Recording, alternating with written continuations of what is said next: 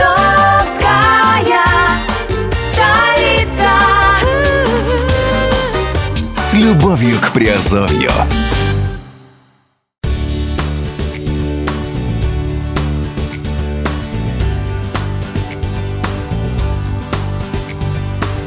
Всем привет, с вами Герман Пермяков, вы слушаете подкаст радио «Азовская столица». Сегодня говорим в разделе, а, ну, наверное, офшорные новости. Хотя а, тема смежная и по офшорам, и по криптовалютам, но, наверное, отнесем все-таки инвестиции в офшоре. А, сегодня тема такая. А, Литва выпускает руководство по проведению ICO. 8 июня 2018 года Министерство финансов Литвы опубликовало документ, в котором уточняет, какие токены при проведении первичных размещений монет или ICO можно рассматривать как ценные бумаги. В документе описаны все нюансы для предпринимателей в четырех разделах регулирования, особенности налогообложения, отчетность и раздел по борьбе с отмыванием денег и финансированием терроризма. Согласно опубликованному руководству, токены, которые приносят доход или дают право управления инвесторам э, в ICO проектах, расцениваются как ценные бумаги. Если же токен используется как платежный инструмент или как средство получения доступа к продуктам платформы, он подпадает под положение гражданского кодекса. В любом случае, все ICO и токены подпадают под действие закона о борьбе с отмыванием денежных средств и финансированием терроризма. Что касается особенностей налогообложения, то средства, собранные через ICO, не облагаются корпоративным налогом. Давайте посмотрим, когда они не облагаются. Во-первых, это если выпущенные токены имеют характеристики ценных бумаг, определенных в статьях 11.1 и 11.8 Гражданского кодекса Литовской Республики. То есть представляют собой право собственности, управления компанией и представляют другие права акционеров, такие как право на часть прибыли компании в форме дивидендов или другой форме, предусматривают выплату процентов или повышение токенов и соответствуют взятым обязательствам. И второе, это выпущенные токены предоставляют право использовать продукты или услуги, оплачивая их в токенах. Средства, сгенерированные таким образом, считаются авансовыми платежами или авансами, которые должны быть включены в будущие взносы. Выпуск токенов, предназначенных для приобретения товаров или услуг, рассматривается только как передача денежных средств и не считается получением дохода. То есть токены предоставляют их держателю право приобретать товары или услуги на сумму, указанную в этих токенах. Доход признается, когда организация продает товары или предоставляет услуги по реальной рыночной цене. В случаях, когда токены не рассматриваются как ценные бумаги или авансовые платежи за товары или услуги, а только поддерживают факт оплаты без предоставления каких-либо прав, собранные средства признаются в качестве дохода при передаче или выпуске токенов. В руководстве Министерства финансов также указано, что инвесторы, которые получают доход от индивидуальной покупки и продажи виртуальных валют, должны будут платить подоходный налог по стандартной ставке в размере 15%.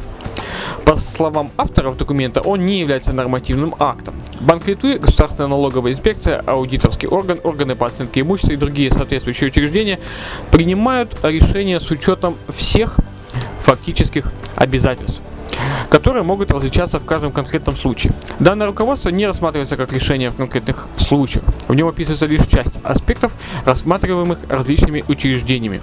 И если возникает несоответствие между руководством и позицией учреждения, последнее имеет преимущественную силу. Возможно, данное руководство станет базой для будущего регулирования рынка ICO в Литве. Из-за новизны рассматриваемого сектора соответствующее правовое регулирование может меняться после э, наднациональных со стороны Евросоюза или национальных законодательных инициатив.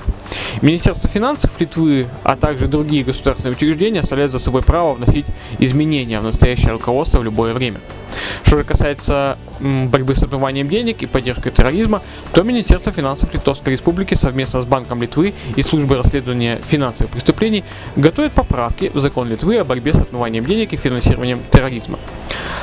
В первом раунде поправок основное внимание будет уделено положениям, касающимся бирж виртуальных валют и операторов кошельков и э, направлен на повышение уровня прозрачности и ясности регулирования вместе со стабильностью и безопасностью финансового рынка. По словам э, Виллиса Шапака, Министерства финансов Литвы, сфера ICO имеет огромный потенциал.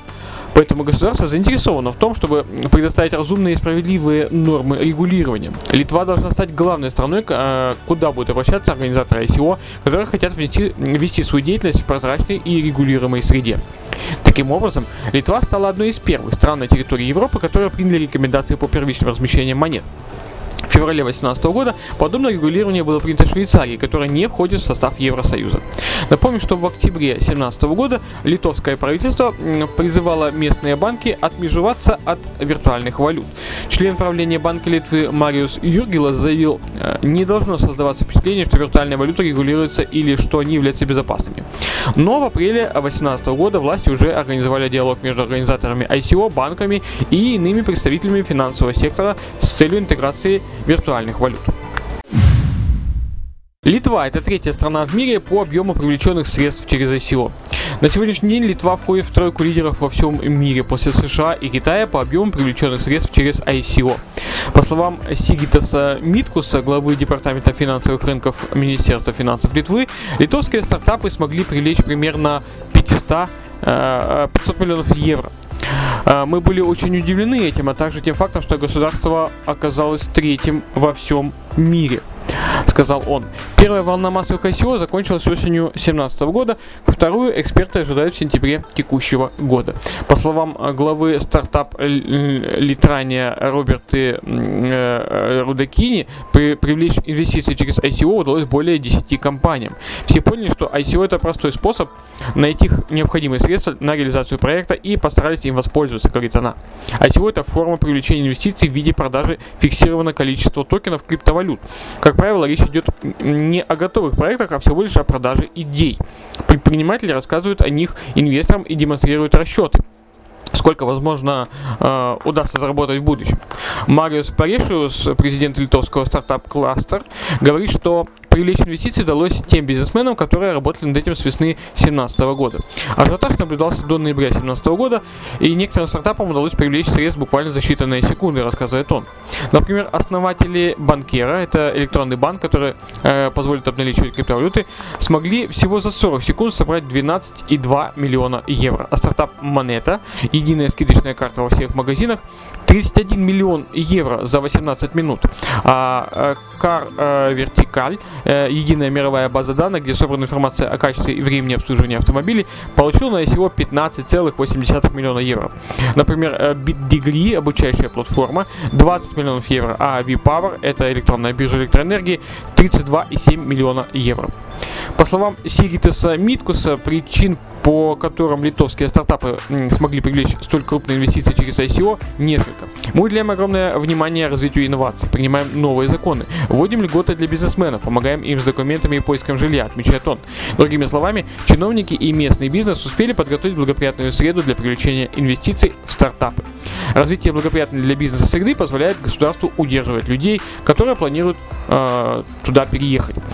Ведь за годы независимости Литвы из страны выехало треть населения. Ну, а если вы, уважаемые э, коллеги, э, хотите зарегистрировать компанию в Литве или открыть э, счет в надежном проверенном банке, то, естественно, обращайтесь к нам в Азовскую столицу, мы, естественно, вам поможем это сделать. Ну, а тем, кто играет с нами в квест, сегодняшний пароль 1128, пишите этот пароль, получайте свои Азовкоины. Ну и до связи. С вами был Герман Пермяков, услышимся, увидимся в подкастах. Пока.